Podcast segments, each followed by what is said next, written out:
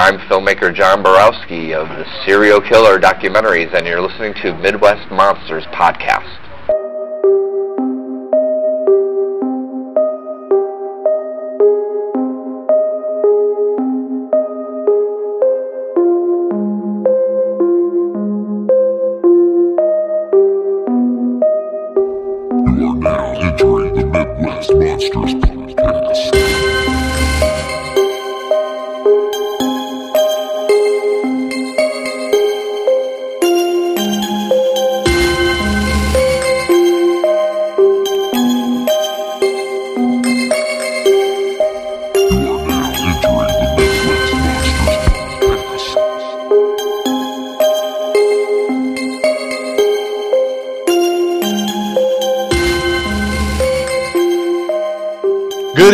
Ladies and gentlemen. Welcome back to another episode of the Midwest Monsters Podcast. I'm one of your hosts, Grizzly Abner, and I'm joined by. Professor Wagstaff.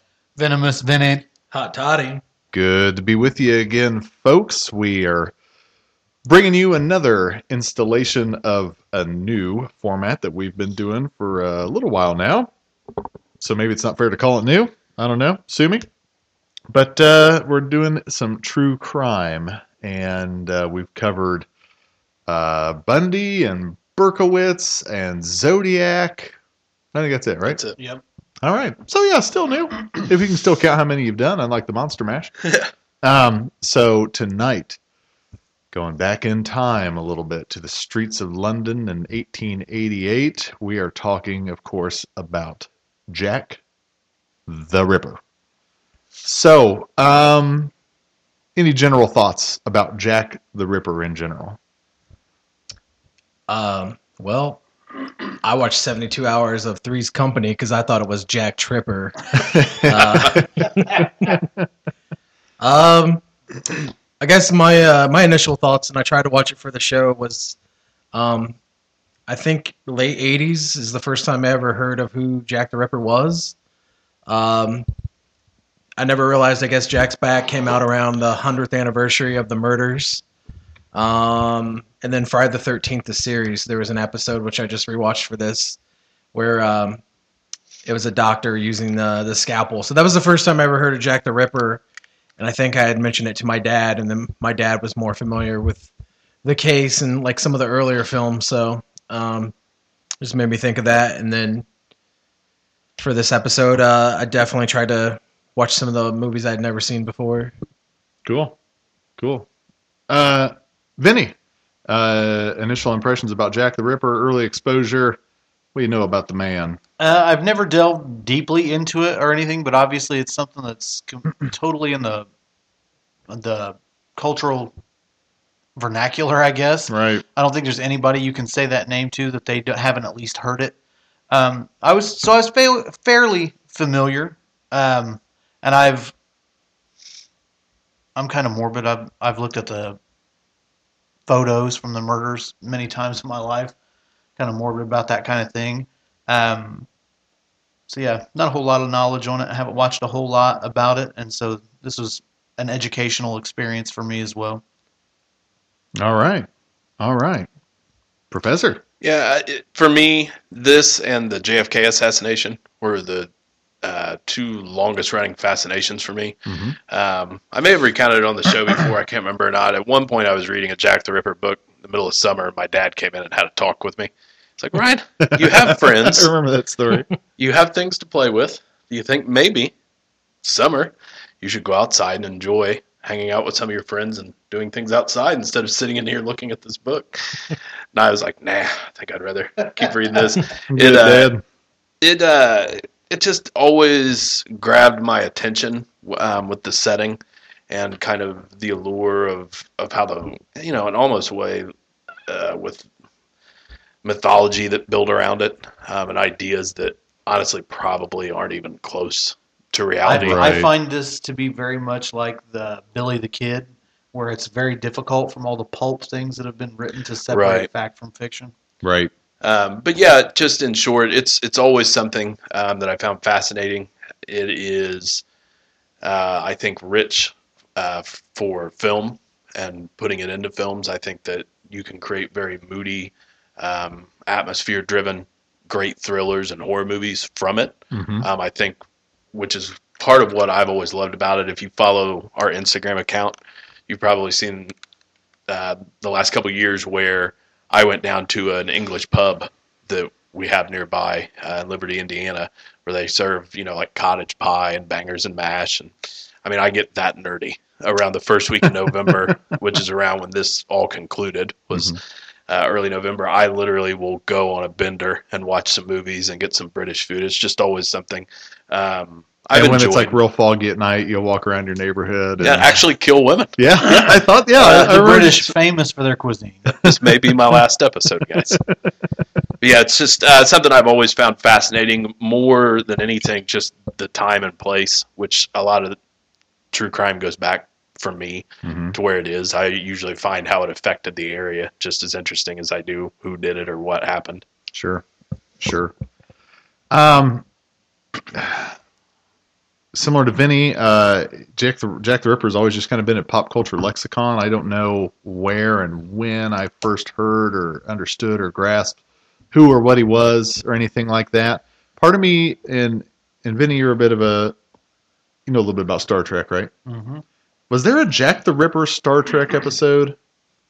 I was just trying to look that up, so I I'm wasn't not ignoring you guys a minute ago. I'm not positive. I would, I would find it believable. Yeah. Mean, they've used that uh, in quite a few different shows. There's one in the '60s with a western I remember that did it. I can't remember the name of it. Oh, okay. where he just came over from London, escaping, Yeah. and hit the Wild West, which is you know fitting for the time. Sure. It's And weird. It seems later two when we different talk about suspects, we'll talk about one of the most ridiculous theories between uh, Jack the Ripper and another serial killer. Would But I, I we don't ever get a uh, a Scooby Doo meets Jack the Ripper? not yet, Mm. but you can hold out hope.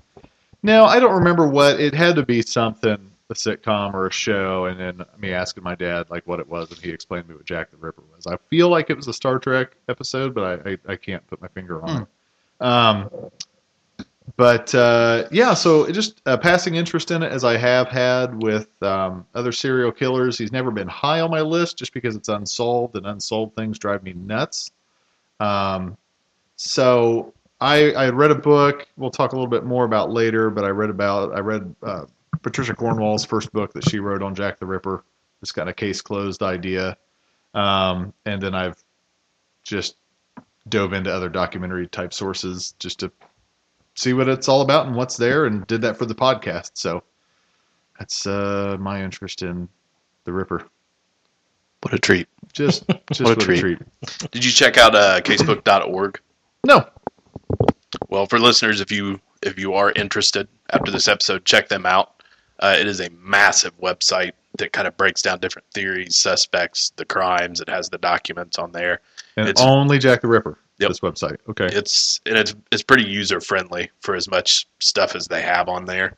Um, but it's pretty helpful in understanding because a lot of times you'll have theories intersect um, with different people and and things that that you just assume they know. But that's a quick way to kind of loop around through all of it and kind of get a quick grasp on it.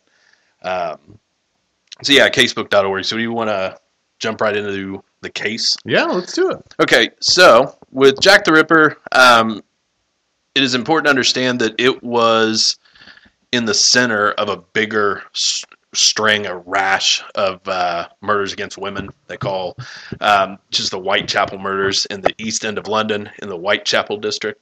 Um, if you don't know anything about the East End of London and the Whitechapel district around this time in the Victorian area, era, it is some of the worst conditions human beings have ever been a part of Ever. uh, particularly you know in city areas. I mean, you can look at uh, some of the stuff that went on at the turn of the century in the U.S. and the tenements in New York and the overcrowding there. I don't think it sniffed what was going on in Whitechapel. I mean, it was just disease-ridden filth, and everybody was impoverished. Um, I think, if I remember correctly, all of the industry blew over in the air uh, to the east end of London, which is why all of the real estate just went to hell. Yeah. And in comes that situation. And then on top of it, you have a lot of interesting uh, avenues that have brought people here, either from like, uh, uh, had a lot of Irish people with the potato famine. Um, there was a lot of Jewish people uh, Mhm. seeking asylum, um, and it really started becoming people just living on top of each other. For reference, um, if any of you have ever been to Brooklyn, uh, as far as the United States go, it's it's the fourth most populous. That's just Brooklyn, not New York City. And people think of it as like crowded, Mhm. right? Brooklyn has a population density of 36,732 people per square mile. Okay? That's modern day Brooklyn, 36,700 people per square mile. Whitechapel at this time had 76,000 Shit. people per square mile. Well, that's about as uh, perfect way to illustrate that point. Wow. I mean, twice of Brooklyn. Yeah, that's nuts. That's scary. Wow. Yeah, and and so it's it's really bad down here. Um, the the jobs that people can find, you can't survive on. One of the Um, things I watched said the first thing that you would have noticed about this area is the stench. Yeah. I mean, uh, one of our future victims, I can't remember which one, but I remember she had lost teeth um, recently from getting in a fist fight over soap uh, with another woman. Oh yeah. Um, and- Um, and you know, you talk about the housing situation. Most people just didn't even have houses; they would Yeah. pay to just have some place to sleep that night. And uh, one podcast broke it down. There was the four penny coffin, which Yeah. was a bed shaped like a coffin that cost you four pennies a night. If you couldn't afford that, there was the two penny hammock, which was like a hammock made out of feed sacks that you Uh-huh. could sleep in for the night, or the one penny sit up, Yep. which is where they you sat in a church pew and they tied you sitting up with other people. They tied the front of you so you wouldn't fall over face first. yeah. So that Yeah. That's hard times, Daddy. some some may call it heaven. and some people were like, "Well, why wouldn't you just sleep outside where you could lay down?" It's like, no, you want to be inside, out of the elements. Yeah. So So you have a place where no one wants to be. People yeah. are here out of necessity. Um, desperation. you have a lot of women turning to prostitution uh, just because there's no work, um, including those that are in committed relationships.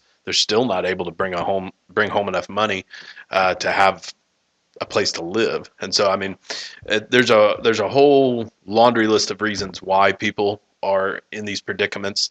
Uh, but you know, you can go deeper into that if you want. Those are just kind of the general ideas of, of what have us here. Um, and this is an area of London that they don't care about. I mean, it is just run down, dangerous, disease infested, um, and the city's really doing nothing about it. Um, so, and just uh, you know, a heads up on this because I don't really go have any theories deep on it, but a lot of people, and I've always found it interesting, have the social reformer theory Hmm. that they throw out for this. That Jack the Ripper actually had nothing against anyone other than he wanted to draw attention to the area. Hmm. Look at what we're living in. Look at if these women hadn't had to have been out here, etc. yeah, And the scary thing about it is, it kind of worked sure. because I mean this stuff didn't stay horrible forever, um, and it definitely drew attention to it on, on a global scale, but certainly within the city. Well, and I think that's a bigger picture worldwide too. Is that people think about how bad the world is now, but like you look back at some of these areas, you think of like that this era in in England. Do you think about um, you know almost the same time frame in New York City, just the terrible squalor that people are living in? Things are okay, right? You know, like I know Right. I know life isn't perfect now, but like compared, like human life was worthless back then. Like no one cared Right? no one cared. Yep. So, you know, I'm not trying to make a pitch that everything's perfect now, but compared to this time, Yeah, frame, but to truly understand why your movie title and the because they really believe they were in hell, Sure. and to a certain extent they were. sure. I mean, it was about as bad as it could get. One other point I wanted to make too is that this area is so poor. There's often the misnomer of uh, everyone likes to. Well, the, the the Batman. Oh, that's a good point. I already know where you're headed. This place was so poor they didn't even have a gas. Yes. Like there were no street lamps. So this part of, of London was so dark and so poor.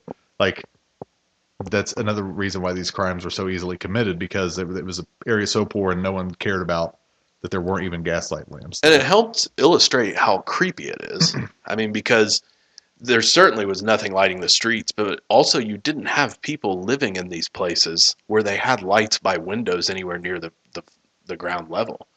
And so you would frequently hear if you go back and look at kind of firsthand accounts from people and descriptions. I mean, there was plenty of streets and alleys where you could put your hand up in front of your face and not see it. And so when people can't believe that a woman was had this done to her out on the street, if it were to in fact that's the way that happened on the street, Mhm. it's not that you know hard to believe when you can't see. I mean, it's Right. pitch black dark down there. Um, but with the crimes, there was a span um, over a few years that totaled up 11 murders in the Whitechapel area. Um, and then we have what they refer to as the Canon 5 Mhm. um, which is which are the ones I'm going to go over because we're not going to go over all 11. There's one um, that is frequently included. It was included in the movie From Hell, Martha Tabram. Um, she would be the first one technically if you counted that. Uh, she was stabbed, I think, 39 times. Hmm. And so with that, there is a fury um, included in the attack, but it still doesn't really fit what you see with the rest of the victims. So that's still kind of iffy. There was a woman before her named Emma Smith um, who was raped and beaten, but it was by three men.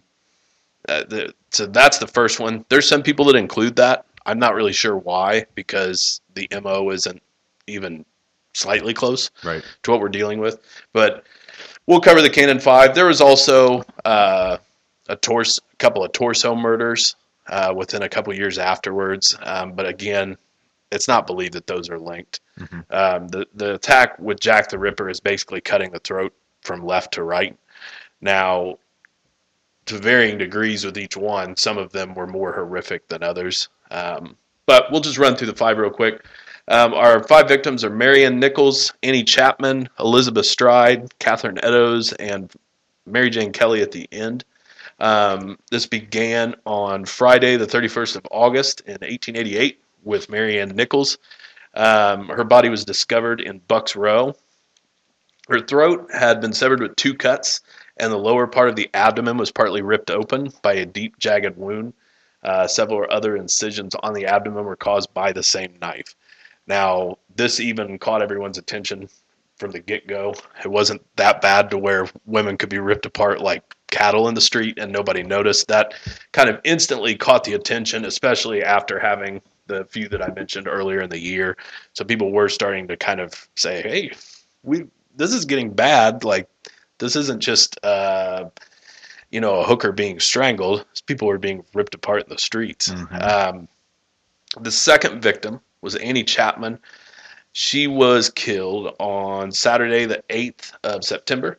Uh, she was near a doorway in the backyard of 29 Hanbury Street. As in the case of Mary Nichols, the throat was severed by two cuts. The abdomen was slashed entirely open, and it was later discovered that the uterus had been removed. At the inquest, one witness described seeing Chapman at about 5:30 a.m. with a dark-haired man of shabby genteel appearance. so you got that. How is one simultaneously shabby and genteel? It was dark. You say he was like a sloppy Southern gentleman. He's like, I do declare. Uh, is there anything we want to add early on to these? I'm not trying to rush through it too quick. I think that for the for the time period of what you're used to history wise, what we've all been taught in, in school and stuff, that make this seems so savage. I mean, when you look back into older times, there obviously were methods of death that were way worse than this. But this is still, for a civilized society, it's rather jarring. And you don't typically think of this time period as being when these types of savage murders are happening. Yeah. So It's that's so the one thing I take from it. Yeah. Well, considering, I mean, well beyond a hundred years, this is Jack the Ripper is still. I think it'll always remain a, a big deal, and I'm I'm not sure if it's completely because it's, you know, obviously I think a lot of it has to do because it's unsolved, but also, um, you know, the fact that, again, I'm sure there was serial killers before Jack the Ripper, but like the the crimes that were being committed and and the way they were committed, um, And, then it was an international story. yeah, there's just you know, Hmm. there's not really an, an answer to, to give to this. He could still be alive today. That's what used to fascinate me when I was little. I would think, so my dad was born in 1953, and I would do the math and think, whoa, Jack the Ripper could have been in, in Richmond, Indiana when my grandma was in high school. Obviously, I have real no reason to believe that that would even be any uh, The evidence possibility. But it was just the idea that it seemed so antiquated, and then when you did the math, it's not that far away. No. Um, and, I, and one thing in, important to point out, which I didn't, is that this was the first in terms of the media sensation. Sure. This is what coined, uh, you know, what we ultimately know today as, you know, the, the serial killer fascination. It, it came from this. This is where the media, if Crime nothing else, century. yeah, if where the media said, "Hold up, we can sell papers." It's widely believed that some of these letters they wrote, Mhm. um, but they latched onto it, helped facilitate the the name, you know, that stuck, and and I think that applies to what we've already covered in David Berkowitz, the Zodiac killer. You know what I mean? Like these these cases became notorious because of the fascination with the correspondence, the arrogance, the Mhm. taunting, and this certainly had that. Do you think Jack the Ripper was a better name than Brown Apron? Uh, Leather apron. Leather Apron. I mean, yeah. buddy boy, you no way. Leather apron is pretty gnarly. Leather apron. I mean, that, it's pretty scary. Gets me hot. Um, so we'll move into what we call the double event, um, two in one night. They were both killed in the early morning of Sunday, September 30th. Uh, Elizabeth Stride and Catherine Eddowes. Uh, Stride's body was discovered at about 1 a.m. in Dutfield Yard off of Berner Street in Whitechapel.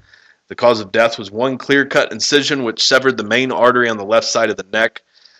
Uh, the absence of mutilations to the abdomen had led to uncertainty about whether the murder was actually committed by the Ripper. Uh, there was a letter received, I think, the following day or somewhere near after, where he pointed out being interrupted.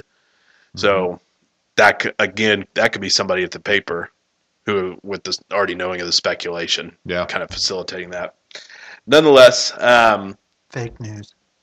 Witnesses thought that they saw Stride with a man earlier that night, but gave differing descriptions. Some said that her companion was fair, others dark. Some said that he was shabbily dressed, others well dressed. So, as per usual, our wit- eyewitnesses in uh, the East End of London were very helpful. Um, our second victim, Boy, by God, he looked like a very shabby man.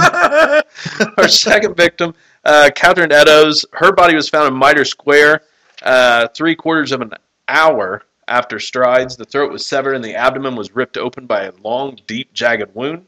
The left kidney and major part of the uterus had been removed. A local man, Joseph, uh, had passed through the square with two friends shortly before the murder, and he described seeing a fair-haired, fair-haired man of shabby appearance with a woman who may have been Eddowes. Um, one of the most fascinating aspects of what fuels conspiracy theories happened on this night Mm, the paint. with well and that too Oh. This is actually different um, around the time that elizabeth stride was being murdered and then that being interrupted catherine eddowes was checking out of being held in the drunk tank Hmm. she had checked in under the name Mary, Kelly. She did not know Mary Kelly. It was just random, supposedly. And so many believe that the reason the uptick happened on her was because there was somebody there at the station that said Kelly just left, like if it was a working, uh, with people working together on it, that they had kind of alerted, hey, we got her right here. Because she was killed immediately after she left jail. Um, and it is pretty bizarre. I don't really buy into any particular theory, but it is pretty weird because the likelihood of these women knowing each other is pretty slim. Um, they would have recognized each other, but there's there's nothing to indicate that they were friends or fully aware of each other. Yeah. And so for her to use the name of what would be our fifth victim is pretty bizarre. hmm Um, but yes, as described, the first murder was very minimal, um, with just the, the throat being cut in As if he were interrupted. right. And the prevailing theory. in, especially in comparison to what has already happened and what is found later that night, with just women absolutely ripped open. Whereas this one had, I mean, it's still horrific, but it wasn't to the levels of what we're used to. Um, we also, that same night, have graffiti that we discover, which also fuels into all kinds of uh, conspiracy theories, which was uh, not written the best, but it was uh, the Jews are not the men who will be- be blamed for nothing, and this was immediately cleaned off uh, for fear of rioting or um, attacking Jews, which were already not in the best standing Marginalized. in the yeah. area. which is Um, weird. Because you don't typically hear about that in history. Yeah, never marginalized. Yeah. Um, so, quite a night. The Jews are the men who will not be blamed for nothing, Yeah. right? And so, uh, in some of the stuff I've read and seen, it's like it was like, you know, a lot of Cockney slang has to deal with double negatives. So Mhm. it's like the Jews are the men who will not be blamed for nothing. They well, they will be blamed for nothing, or they will not be blamed for doing anything. So it was like that created some stir, you know. And then also the way it was spelled, J U W E S, dealt with um, biblical stories and Masonic lore, like the Freemasons. So it was like, was there something to do with the Freemasons, which would later become a major part of From Hell that we'll talk about? I was I just went to National Treasure. I got real excited. and then they stole the Declaration of Independence. Yes. Maybe uh, Nick Cage needs to solve this crime. Maybe I think Nick if one Cage person- is a suspect. Sign me up. um, our uh, Appreciate our jokes. our our final victim, Mary Jean Kelly. Um, she was discovered in her single room where she had been staying uh, at 10:45 a.m. on Friday, the 9th of November, uh, 13 Miller's Court. Um, I won't list off everything that was performed in that room because it's extensive and pretty horrific. Um, she had been mutilated, disemboweled, um, lying on her bed, kind of spread apart. Um, it's it's bad. This one It's- reminds me of when Bundy escaped and went to the sorority house. Oh yeah. Like this murder just looks like somebody completely unhinged. Not that they weren't that Jack the Ripper wasn't Right. fucked up to begin with, There, but this murder looks like a wild, a- yeah, Yeah. wild animal. There's never been anything like this since. At least it's been shared with the public. Um, it was absolutely a maniac in there. like, and I don't want to be too graphic for our audience, but the one that always baffled me, didn't he like cut off one of her breasts and like put it under Both her of them. head? Okay. One of one of them is under her head, yeah. I'm like, what the hell? and man? the The worst I- for me is the thigh. the thighs are on the table. And in the photos, you can clearly see Bone. bone. Yeah. Yeah. the The legs have been shaven down, and there's huge uh, chunks, pounds of thigh yeah. that are on the table. That's Mhm. frequently thought of as being the breast. It's not. It's Yeah. her legs uh, laying over there, and you can clearly see uh, the leg bone. Uh, Clearly. On one. In a, in a photo that's over a 100 years old. her her face is gone. Yeah. Um, it's like it's been ripped apart. It's her heart was missing. Um, it's it's like it. unlike anything that we've ever really dealt with again because it's a good point. Bundy turned into an animal, yeah. but he moved on. He bit, he killed, you know, and, Uh-huh. and he kept going on his savagery. Whereas this was back in a private room and seemingly for hours, this crazy son of a bitch just ripped this girl apart. Um, but the pictures are there if you're interested. They're very easy to view. And to be perfectly honest, it's so bad it's almost not bad. Like it's there's barely It almost just looks like it's a barely a movie set. human Yeah. being. yeah. yeah. it's very true. like a cover of a Cannibal Corpse album or something. So um, those are your Canon Five. Um, that was the last time that we saw Jack the Ripper's handiwork. Now, there's obviously people with other schools of thought on that that maybe he killed more, but this is widely regarded as as the the Canon Five that are attributed to him. Uh, seemingly getting a little worse each time, with the exception of the one interrupted. Um, and he walked out of 13 Miller's Court and into history. I mean, he either was institutionalized, died, or you know, move to Yeah. Chicago. am Am I right, boys? Am I right or am I right? Do we maybe want to roll into like maybe some prime suspects or Sure. Yeah, yeah. Uh, You guys have any uh, suspects you're interested in, or you want to talk about in particular? Um, I have three. Okay. Um, I think it's fascinating. I just want to speak briefly about Patricia Cornwell and her fascination with Walter Sickert, the artist. Painter. Yeah. Yeah. Um, Which, by the way, her book was disproven quickly. yeah. She was like, I spent seven million dollars solving it. They're like, hey, he was actually out of the country during this or these something, murders. murder she didn't write. I read that's one of the most boring true crime books I've ever read. It wasn't very good. No. And what's funny is like she's someone who's made a living off of writing hmm pretty decent books. I read that book and I was bored to tears. Um, because and I think it's just because she's really trying to fit so many square pegs in circle holes. You know what I mean? Like, Yeah. ah, it's like ah, it's a leap, but I think it's just fascinating. Her fascination with the subject. Like I watched a little documentary about it, and she's just like looking at old photographs of Sickert, going, "Just look at him. He's a sick bastard. You can tell by looking at him." And I'm like, "Easy, lady." Abe Lincoln ain't too impressive as far as photographs go. If we want to talk like that, right? Um, so I think that one's interesting. Uh, I think the theory of which From Hell is based about it being some connection to the royal family, and that what's his name, Prince. Uh, Prince Albert, Prince Prince Albert. Albert, He yeah. went by Eddie. Prince Rogers Nelson. yeah, so Prince Eddie, and the fact that maybe he had a child with this prostitute and he was going to marry her. Annie Crook. Yep. And the fact that it would never go because she was, this would have been the time. Uh, so, no, she was Catholic. She, but, she was Catholic. yeah, yes. she was Catholic, but he was Church of England, and it would have been a huge scandal for him to marry Yes. a Catholic, let alone a street girl. So, anything, whether he was the killer or whether someone was doing killing on his behalf or the royal family's behalf, I think that's not too far fetched. I think that's a decent theory.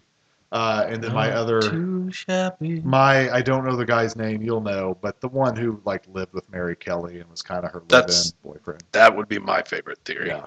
So That's and in recent years, that's become more and more it, the one it, I. it keeps piecing together. More Was that the one that was institutionalized? I don't think so. I feel like one of the suspects they had was institutionalized, Yeah, which Yeah. which which would explain if it was him. Why it it stopped. why it stopped, Yeah. but Thomas Sadler is always a name that's tossed out there as a suspect. I don't know much about the why, but that's a name I repeatedly heard. Yeah, Joseph Barnett is the is the boyfriend. Um, He had this poor bastard had some mental condition to where he repeated everything that Yeah. he heard. And so she's like, "Oh, it's been a hard day out on the streets today." Like, "Oh, it's been a hard day out on the streets today." like, yeah, that'd be hard. Be hard to live with. he uh, he did not want her on the streets. No. Very, very, very sensitive about it. Uh, rightfully so. Yeah. Man's man's trying to pull his weight and provide for it. It's not working out well. Um, Yeah, he kind of he was her boyfriend. She was not his girlfriend. You know what I'm saying? Yeah. Right. the scenario, like So he, he's is like, this- "Oh, that's my old lady," and she's like, "That's just the dude that pays for the place we live in." Is this the one the theory that that maybe the murder started to to scare her off the streets? Yeah. Yep. There's that. Um, so, Yeah, was that a spoiler alert? I'm sorry. well, that's what I was building up to. We are always stealing Professor Thunder, and I love it. Me and those timelines. I'm sorry. I'll let you guys take the lead on those. Uh, I'm sorry. Please finish. Uh, well, let's do another one. Uh, Montague, Montague Druitt. Well, there's nothing else to say. It's not very interesting after that. Uh, Yeah, Montague, flesh it out. Flesh it out. You son. I um, like to watch Halloween. on the first October. um, the the boyfriend was trying to provide for. It wasn't going well. She was turning to the streets and hooking, um, and it it incensed him. He was already off kilter. Sir, And we will call some- them sex workers. Some issues with that. Um, he fits the descriptions that are frequently thrown out there. Um, and there, there's some other weird, uncanny stuff. I had a note here: ginger beer bottles were found in 13 Miller's Court by police. Uh, at, at the scene of the crime in the Dear Boss letter, the author says that he saved some of the proper red stuff in a ginger beer bottle over the last job to Oh, write yeah? with. Um, Ginger beer is delicious, by the way. word. Uh, also, if she was the culmination of it, that would explain why they stopped after that. Yeah. Um, and leading up to that being trying, as Todd mentioned, deter to, to deter her from it, burr, burr, burr, to deter her from continuing to work on the streets by taking people and uh, each time making it a little bit more horrific and terrifying. Yeah. And then uh, leading up in between the double event and her death, them having horrible arguments and splitting up, he would have access to her apartment, which is why the door was locked, the key, etc., because he had been living there with her previously. Um, so there's all those things that kind of fit up, and usually at the core of, of, of events like this, there's really not some wild explanation. I, it's totally believable that the the fifth and worst victim dated a guy who was small and crazy. Yeah.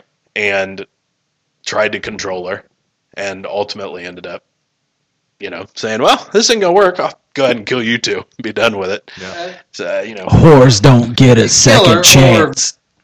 I'm gonna cut your titties off Yeah. and put them under your head. Like, Yeah. He was a fish dock worker, right? Like he fisherman. Yes. Yeah. And Um that's another joke. Is like she was with him because he'd bring her free fish. That's legit. That's not. Yeah. That's not a joke. um, it's also, I think, popular with the idea of that the dock workers that this could have just been somebody that's never been on our radar that was there for a couple months and was gone. Yeah. Or a guy who would be out to sea and back, or from another Right. city, and would like was land there. because this was a port area Yeah. and there was just constantly people in and out of there. Um, and along those lines too. There's also the theory that it was someone from the aristocracy because as they were like making, they were. This was hitting. I mean, these stories were hitting like the stage, you know, and so like, and the aristocracy was almost like cheer, cheering for Jack the Ripper because he would be portrayed as like a dapper guy, and like, ah, look, one of ours is going down and killing some of them. Isn't that a isn't that a laugh? Governor. my, my cocaine. Uh, one that for a long time was popular was Frederick Deeming. He was thought of as a killer for many years um, after his execution, just because he was insane and he had murdered his entire family uh, by slashing their necks the same way Yeah. and having them under the floorboards. Um, but somebody, I guess, decided to do a little poking around and realized he was in South Africa the entire time all of this stuff happened. South But- Africa. But back then, he when they executed him, they're like, "There you go, got our Ripper." Case closed. just because he uh, killed his family in a little bit of the same way. How so many people were executed in the next Every two time, decades? yeah. And they went, got the Ripper, boys. yeah, send your thank yous to Scotland Yard. Um, and checks payable. the Royal Trio theory is by far the most sensational and fun to put into film. Um, I personally think it's pretty ridiculous um, because of the, the power that royalty holds there. Yeah. I can't imagine that their solution to covering up a scandal would be to eviscerate Create a sex women scandal. in the out in the streets. They could go snuff these women out quietly. Yeah. If there was a group that knew about something, um, the royal family could just snap their finger and they would be gone. Sure. I, I don't think that in an effort to bury the truth on something, we have Mary Kelly and those results. And, and at the core of it, that's always been kind of my argument for that is like the, the, the end results really don't fit the motive if that were the case. Um, uh, some of the stuff does match up. Annie was real. She did have a, a child. Now, whether that was with the prince, Yeah. who knows? He was down um, at a, a house that had a lot of bisexual activity. Um, he spent a lot of time down there on Cleveland Street. She was nearby. So it's not out of the realm that he had a relationship with her, even that she had a kid with him because she did have a child. You can look it up, the Yeah. records are there. Past that, I think a lot of it is just fun fiction. Sure. Um, Gull, the royal surgeon, had had a stroke a year before, and while some like to use that to fit the narrative that it would have made him nuts, I think it kind of just would have made him not. Yeah. capable of doing any of this. Hanging out on the streets of Whitechapel. Right. Yeah. So I mean, it, it's a it's a little bit of a a stretch on those. Uh, one more popular one for me is uh, Montague Druitt. Um, he was found in the Thames River after the last murder. He suffered uh, from incredible uh, issues with mental illness, as had his family. Um, he had recently been dismissed from his job as a teacher. Um, he had lost his father a few years uh, before that, and his mother had committed um, suicide, I think, in July. Um, and I can't remember who all else, but a ton of other people in his family had killed themselves. Um, and it just kind of all fits together that, you know, with the timing of when he killed himself and being fired from the job, and he, he's he's got some of those elements that make him a sexy pick um, for it. And it doesn't help um, that one of the inspectors had him as a suspect all over his notes. Mm. And so when you go back and look at these documents, it's like, well, he thought it was him, so it must be him. Must be. And so that's made him a, uh, another popular suspect. But those are the, the ones I jotted down. Um, I think the website has probably 30 to 40, if not Oh, wow. more, deep explanations on why they think these people are those. But those are the ones I, I always thought were the most interesting. I, Did th- you I guys think something more? that I uh, was the thing you had me watch today, the uh, YouTube uh, murder. Oh, uh, BuzzFeed Unsolved. So one that they had mentioned that just just was interesting, but it was that it was one of them was a woman, a woman, Oh, a woman. Jill the Ripper. I can't speak English. so yeah, Jill the Ripper. Um, which Oh, the only one of them was a women, governor. governor. Uh, the thing that would make sense was it would make um, how she would blend in easy, like when they're like how you could go from one murder to the next. But I mean, you know, were women capable of doing that kind of stuff back then? For sure. Just kidding. Oh, yeah. One last thing I'll say about the, the stuff here too is that you know there's a reason there's all these theories. There's a reason that you know that hasn't been solved. There's a reason it's it's difficult is because the information's hard to verify. I mean, there's so many Oh, contradictions. impossible at I this mean, point. contradictions from police reports, contradictions from police reports versus media. and then- Everybody lied back then. Oh, yeah. They hated cops. They oh, were they viewed as hated the, the enemy. cops. Yeah, So they wouldn't. I mean, everything they they like, told them. you would was think it Fuck the police. right. Did you know that this is where sneakers were invented? Was during the Jack the Ripper case. I, I watched this on a documentary. Uh, because of the way the rubber. Because he made the rubber on the shoes, Oh, so that they- they would be silent on the streets, to where they could patrol more quietly. And this is where the invention. I thought you were gonna say he uh, he made a Nike check mark for one of the victims. and- but yeah, and that was the thing too, is that some of the true stuff is in the news reports, some of the false stuff is from police reports, and vice versa. It's like so hard to verify, Yeah. like because you see things that are just clearly not true that are in like supposed to be reliable sources, and vice versa. And it's what? like modern times. so depending on how you are as a, a fan of true crime, this may either be fascinating or infuriating. Yeah. Um, and I understand either stance with that because you really can't validate anything. I mean, you just have what you have to go off of, and it's kind of, I think, for most people, fun to try and track through records and speculate at best. Yeah. Um, there's been a couple of big moments in the 20th century where you know people thought, "Oh, this might be picking up a little bit." Stephen Knight came out uh, with the book "The Final Solution" uh, in the 70s. That's a poor name. Yeah, Poor name for a book. yeah. That's okay, buddy. Something else happened. Um, It's like Batman Forever. but he was the one that really pushed the royal trio theory, which is why, and we'll talk about movies here shortly, but that instantly spawned Murder by Decree, Mm-hmm. um, where we we implement that. But that's that came from Stephen Knight in his book. Um, one within the last twenty years was a private collector has the only surviving piece of evidence, Oh, which is a shawl. Yeah, the shawl. Um, I think it was worn by I can't remember which one. I, I want to say it was Annie Chapman. Um, but regardless, one of the the Canon Five had that survive in evidence, and it has DNA on it, but it's been contaminated for too long. It's it's worthless. Can you imagine all the dirty people of Whitechapel handling that scarf and Uh, Oh, and passing it on? well, and the line of work she was in. oh yeah. was it a scarf or a cum rag? Well, we laugh, but I mean that, Yeah, that no. speculation was- has been put forward. There was probably some jism and doo doo on that. yeah, yeah, yeah. No, let's legit. You know, like- scat scat was big back then. Ski.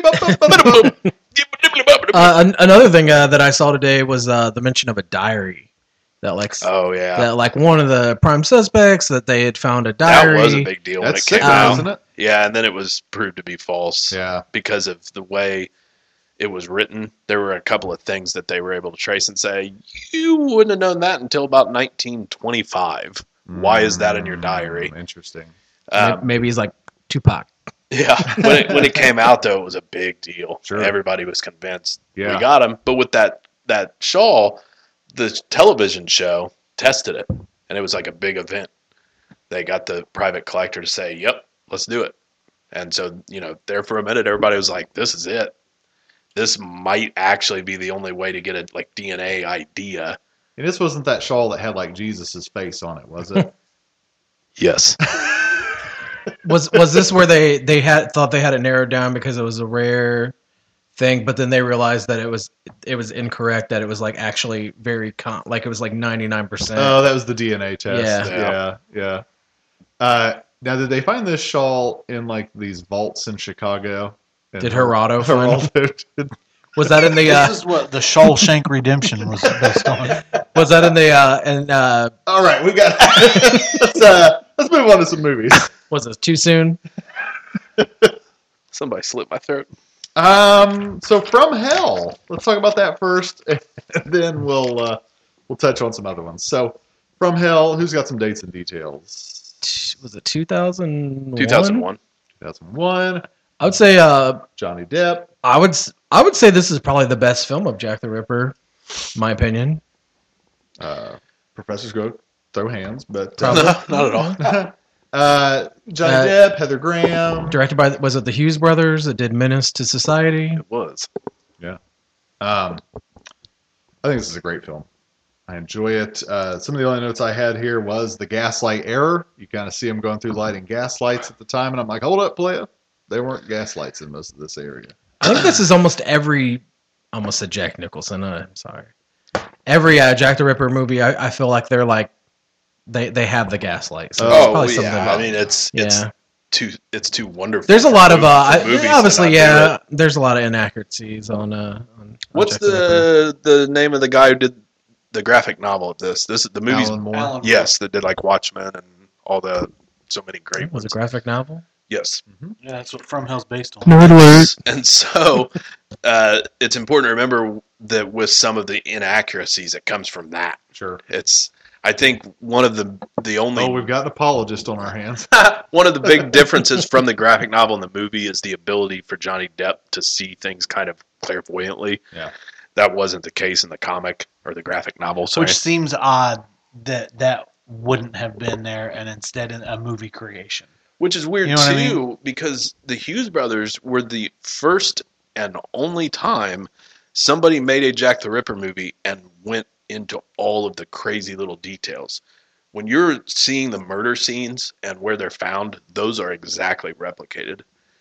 Like they rebuilt everything back on a soundstage down to the smallest degree. They have a walking tour on the DVD.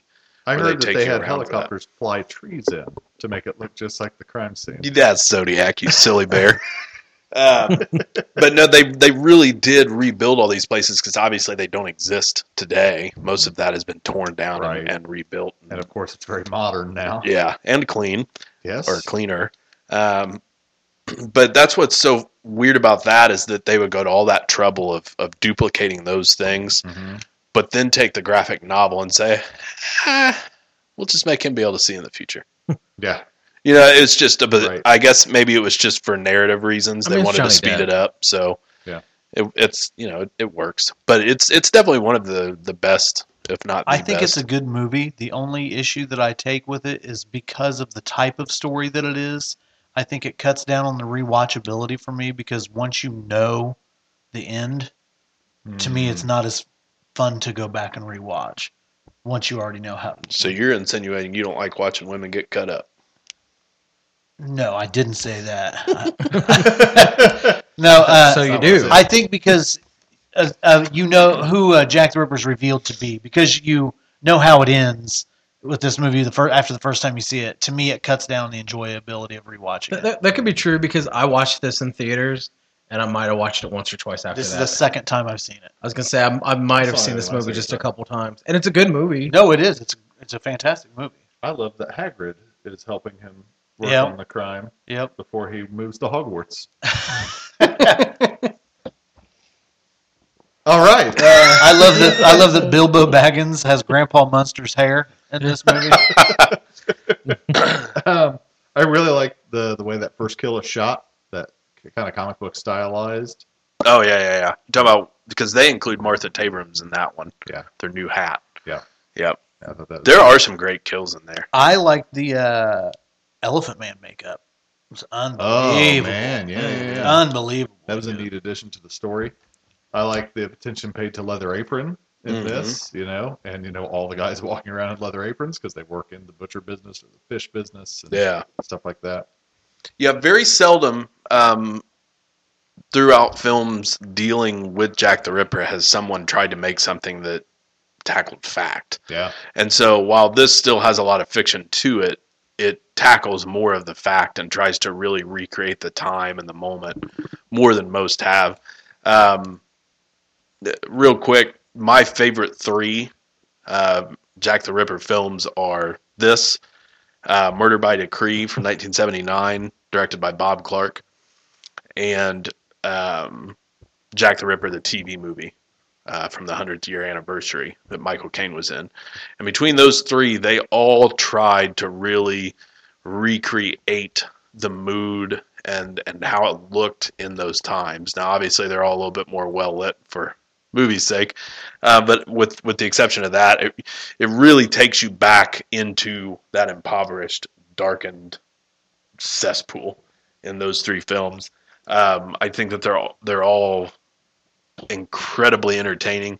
And for me, um, while I respect uh, Vinny's stance on the rewatchability, the innings don't matter to me just because the case was never solved. And so for me to go back to uh, dingy Victorian era East End of London when it's you know fall time, those movies just they they're just so damn good to revisit. Um, have have you guys seen any of those three besides From Uh, Hell? So I asked I asked you what were your top films, and I actually didn't get to rewatch From Hell for this, but I've seen it. The other two I've never seen. I actually tried to track them down before the show, but I didn't have much luck. Um, I actually um, Murder by Decree. I, I got to watch the other Sherlock Holmes because Murder by Decree is Sherlock Holmes, right? Yep. Study Um, and Terror. I watched um, A Study in Terror, That's what I watched as well. and then Cool. I could not find. I couldn't even find a trace of the '88 film, Yeah, that was, Warner Archives had it, and I think it's out of print now. and that's Michael Caine. Michael Caine. um, real quick, just some highlights. Uh, in 1927, The Lodger, a story of the London fog, was made by Alfred Hitchcock. Um, it's based on a novel, um, and while it's not directly Jack the Ripper, clearly the killer known as the Avenger is killing London women. Uh, it's inspired by the Ripper. Um, two years later, in Pandora's Box, Louise Brooks, who was a big time star at the time, uh, is playing a character Lula or Lulu, um, and her eroticism is driving men wild, and it's bringing out the worst in them, which uh, ultimately lands her uh, with the Ripper at the end. Uh, I think he's known as Springtime Jack or Spring Jack, uh, and but that not Spring Heel Jack. maybe. I mean, because that's a famous Yeah. uh, London folklore guy. Yeah. Heel Jack. Uh, but this is, I mean, and the crazy thing to think about it with that is we're only talking 40 years since it actually happened Oh, with wow. those silent films. Um, 1944, The Lodger um, with Laird Cregar uh, and the beautiful Merle Oberon uh, is a moody film um, based on a novel. And it's definitely worth checking out. That just came out on Blu-ray this year from Kino, um, was reissued. And then uh, you guys mentioned a study in tear uh, from that was 1965, um, which, as you guys mentioned, is Sherlock meeting Holmes, and it's actually really pretty entertaining. This is the first time I had. Uh, so I who did, who did this one? Who did the Blu-ray? Mill it- Creek put okay. the Blu-ray out. I might have picked it up from Kino or like one of those. Um, so it's the first time I've, I've got it off the shelf and watched it. I've never seen it before. I thought it was fun. I mean, it, there was there was characters that reminded me of like Mike Myers, Yeah. and um, I don't think it meant to be as. It's not really a dark film, but um, and and the the the killings are there, but they're definitely not. It was like the. Disney version of the Ripper Killings. yeah. like- Certainly. yeah. I mean, this is still in the code era. They weren't going to be able I to show too much. All right, sorry. Well, you- well, uh, real quick though. Um, so mind blown for one that I never realized that Sherlock Holmes is based on a real person, but um, I actually saw that. Um, I forget his name already. Uh, I have that with Study of Terror, maybe. Um, so the the Dr. Joseph Bell, I think, was the real life inspiration for Sherlock Holmes, um, who actually was consulted by Scotland Yard with Jack the Ripper. So, because it's kind of weird that there is more than one film of Sherlock Holmes meets Jack the Ripper. There's actually like several. Actually, Um, Sherlock Holmes was based on a man named Benadryl Cabbage Patch. Yeah, get out of here. get out of here. this was the first Sherlock Holmes story of any kind that I've ever watched or read. You know, read. I've never read any- Sherlock at all? No Sherlock. My mom's a period. Sherlock nerd, so Um, I will say, after watching it, I'm kind of like, oh, okay, I kind of get why this character's been so popular for so long, and it's kind of got me to where I'm going to look into more Sherlock Holmes um, stuff. young You- Sherlock Holmes. Never seen that. Mm. You have to Sherlock. watch the newest BBC Sherlock series. Oh, that's what I hear. Yeah, that's what it's I hear. It's amazing. Um, let's see. Like I said, it looks like the Disney version of the Ripper story when you're watching this. Uh, the victims look way better off financially. Streets are obviously much cleaner. Like it's it's a mu- it's a polished up for a wider audience. It felt like version it felt like a Benny Hill production of But like Sherlock Jack Holmes Ripper. had only been created a year before the Ripper murders. Mm. Um, I love the part in the movie where Sherlock's in disguise as the guy. Like I was thrilled by that. I was like, oh, okay. It was just I don't know. It was so simple and it worked so well. Mhm. Um, this dates back to Rathbone. Even no matter who the Sherlock is, they always have the great disguises. And I like the scene where uh, the one kill scene in like the water trough. Oh, Where yeah, yeah. it's from under the water and there's the blood in the water. Mhm. That's a great effect. That's a But even scene. still, But that I- was I really pretty enjoyed the movie. I like I like the, the villain was Carfax. and I found I found this movie on YouTube in its entirety, HD for free. So Oh, like cool. if somebody's into wanting to see it, hook it up. I feel like I picked this up on a sale for like ten bucks Blu-ray. Yeah, they're Um, Blu-rays and are you know, expensive. like, it's again a good. Um, I think I've looked it over a few times, and then when I realized it's Sherlock Holmes and Jack the Ripper, I was like, I'm gonna buy it. This sounds Oh, yeah, it's a interesting. good time, and I think it, it was ultimately made for younger people at the time. I would Yeah. agree It's with just that. a fun movie. Yeah, Um, six years before that, uh, the first time, at least I believe, uh, a film actually used the name Jack the Ripper in the title and within the movie. Um, the interesting thing with that is recently Severin released that. That's so. That's the one I have. Have, have you watched? I, I was gonna ask. So I watched uh, the U.S. version.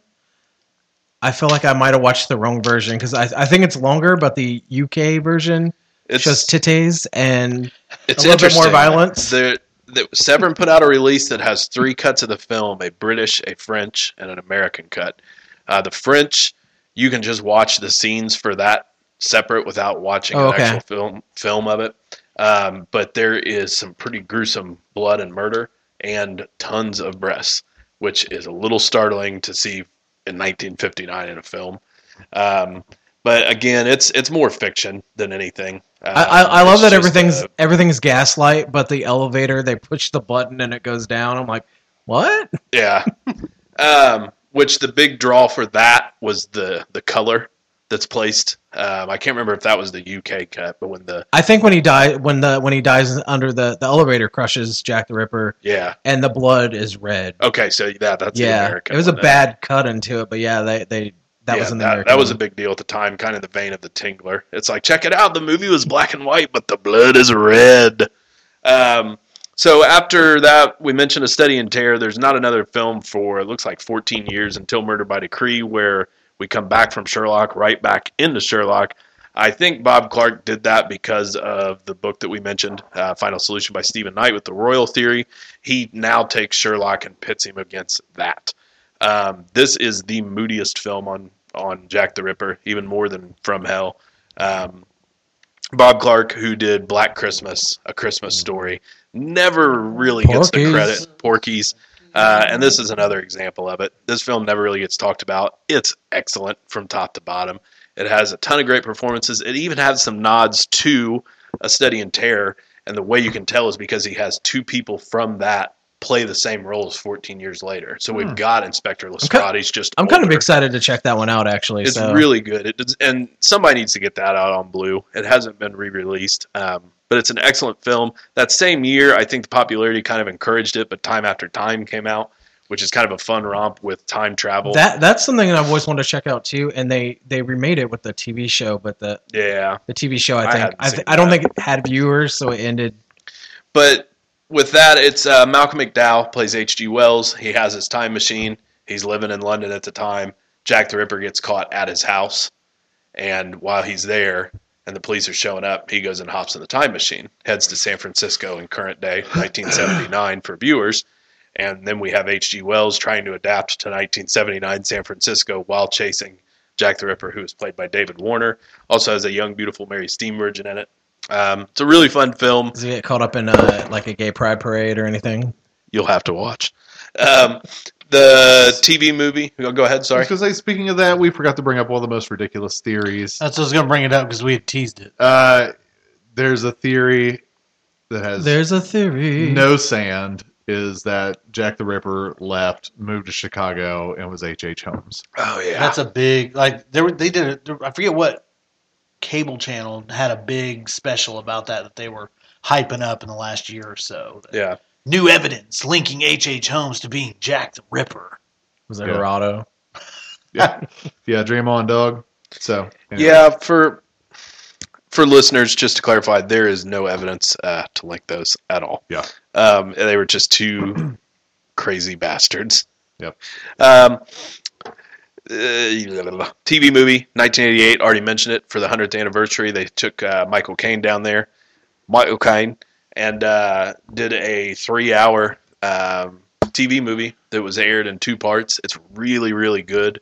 It'll it'll make you feel more in the area and and that world than any film will. Just if nothing else, because you have it in longer form. Uh, Michael Caine's great in it. He plays uh, Abberline, the same character that Johnny Depp plays. For some reason, they always portray him as a drunk and a drug addict.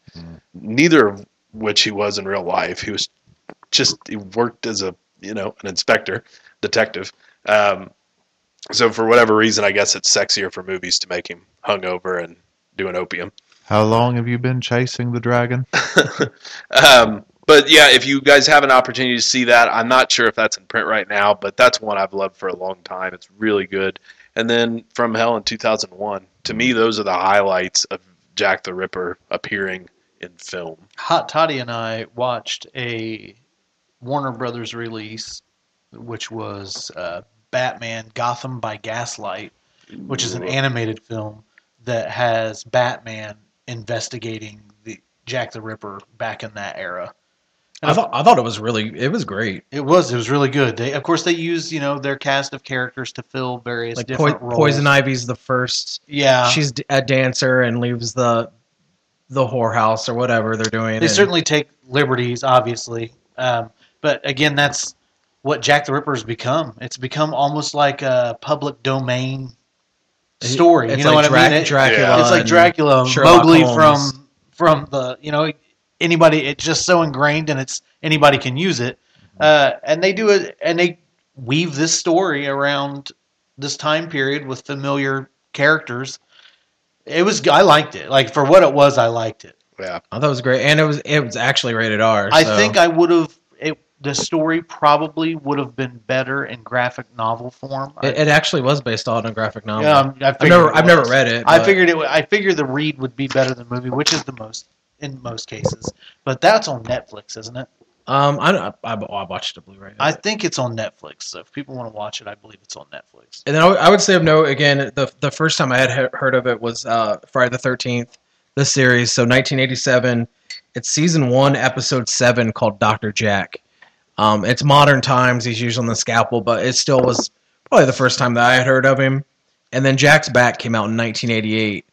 Um, I watched it this morning. Actually, I don't think I've ever watched it all the way through. It's pretty entertaining. But I remember from uh, trailers as a kid, I always just thought it was Jack the Ripper reincarnated.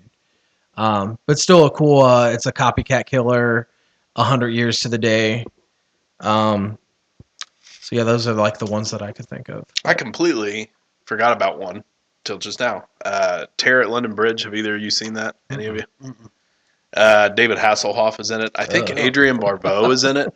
But um, they moved, and I can't remember what the true Was- story is on it. Was but he they, Jack the Ripper? they moved a bunch of the London Bridge to Arizona. There's some real story here, and I can't remember exactly how it went. But that's what the TV movie is based around. That Jack the Ripper's spirit is in that. That he was killed on the Oh, bridge wow. at some point, and it's unearthed when it's moved to Arizona. And Yes. Jack the Ripper's ass gets out there and starts killing them. You're selling me. Terror at London Bridge. Does So- anybody else almost feel synonymous? I do with Jack the Ripper and Dr. Jekyll and Mr. Hyde. Certainly, and they incorporate that. There was a with a stage play that was going on at the time that that um, I can't remember the performer's name. He's portrayed in the TV movie, but what they don't put in the TV movie that happened in real life was he shut down the show because he was afraid it was inspiring or encouraging what was Ah. going on with somebody just being um, an animal by you know by evening and but that was actually playing there which is a see. fascinating duality That is kind of. because I it Im- immediately correlates to me. Those two things, I one makes me always think of the Mhm. other.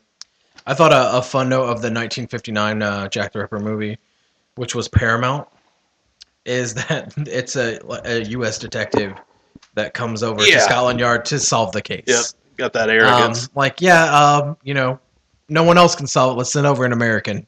Oh yeah. Right on. Anything else? I got nothing. I'm tapped. Well, we've probably been blathering on for a while. Yep. Yeah, I think we've covered it pretty good. Um, No fights over a timeline or no, not at all. not, there's still time. Um, Hopefully, we fist fight in the, uh, one of the next episodes or That's something. right.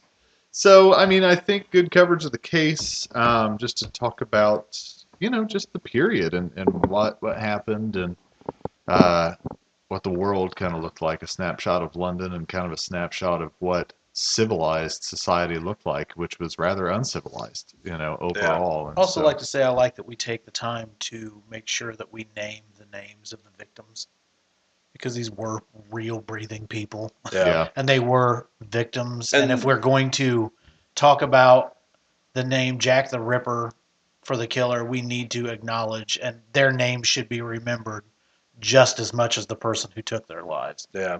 And and a lot of them had had lives prior to this. I should clarify that. I didn't really cover it in here because we are kind of limited for time. But uh, most of these women had families, um, had had other professions or Mhm. different kind of happy segments of life that had fallen apart. Before they, yeah, And spiraled. a lot of it was from their drinking problems. Yep. Um, which is what ultimately led them out here into the streets and made them, you know, these things for sacrifice. And it's terribly depressing. which is still a cultural awareness sort of thing. I mean, when you look at the homeless, I mean, these weren't people who just like ran out of money one day and lost their house. I mean, by and large, these are people who suffer from mental illness or Yeah. addiction issues, and that's what drives them to. And that's why a These lot of people didn't give a shit in the beginning because most of the prostitutes were viewed at they were all viewed as nymphomaniacs. That's that's why they did it because they were nymphomaniacs. It wasn't because they they had no other option other than to sell their bodies. It was it was because they were nymphomaniacs Yeah. and which is sinful, and so they got what they deserved. Well, Yeah. I would encourage listeners to go kind of learn a little bit about the victims. They're interesting stories, whether it be about the murders, the suspects, but also them and how life was. I think it was Catherine Eddowes crocheted and made most of her living doing that. She seldom was hooking. Hmm.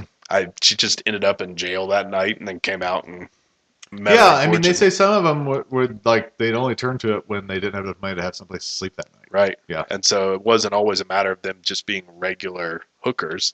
Yeah. just down on their luck. Um, but some some really sad stories that led him there. Oh, That- that- I I meant to kind of mention that for him, but glad we got it in at the end. Uh, another interesting thing, um, Mary Kelly was Irish, Mhm. and they say you could always hear her like singing after she'd be drinking, singing Yes. some Irish tunes. I can't think of the name right now. I can't either, but they say if you go to the Ripper Museum in London and you're looking at like the like reproduction of her room where she was Yeah, they murdered, recreated her room. there's uh, a woman singing the last song she was heard to be singing. It's like violets from my mother's grave or something Yeah. like that. I can't remember the name. and of I it. just can't, I just can't picture how spooky that would be. yeah, because that was heard from her room that night. yeah, yeah. So, Good times. boy, Good what times. just what an uplifting tale. but uh, Hey, hey, y'all, don't forget to buy your Midwest Monsters Why- T-shirt. Why ha- why hasn't uh why hasn't Disney done this yet? yeah, hop on, uh, hop on. Uh, iTunes and give us a review because we're on the website. It got deleted. yeah, hop on iTunes, give us a rating. Hopefully, you're not too bummed out, but uh, hey, the ratings help us out, gets us some exposure, lets us know what you're thinking. Leave a comment. We really do value your comments, and uh, follow us on Facebook and Instagram, all the fun stuff. So, uh, thanks for sticking with us for another true crime episode. We know these uh, get a little uh, grisly, but uh, you know they're interesting stories to cover and uh, influence for a lot of films that we watch. So, thanks for sticking with us. I'm one of your hosts, Grizzly Abner, joined by Professor Wagstaff. Venomous Vinny. Hot toddy. Stay Scary, my friends. My God, no.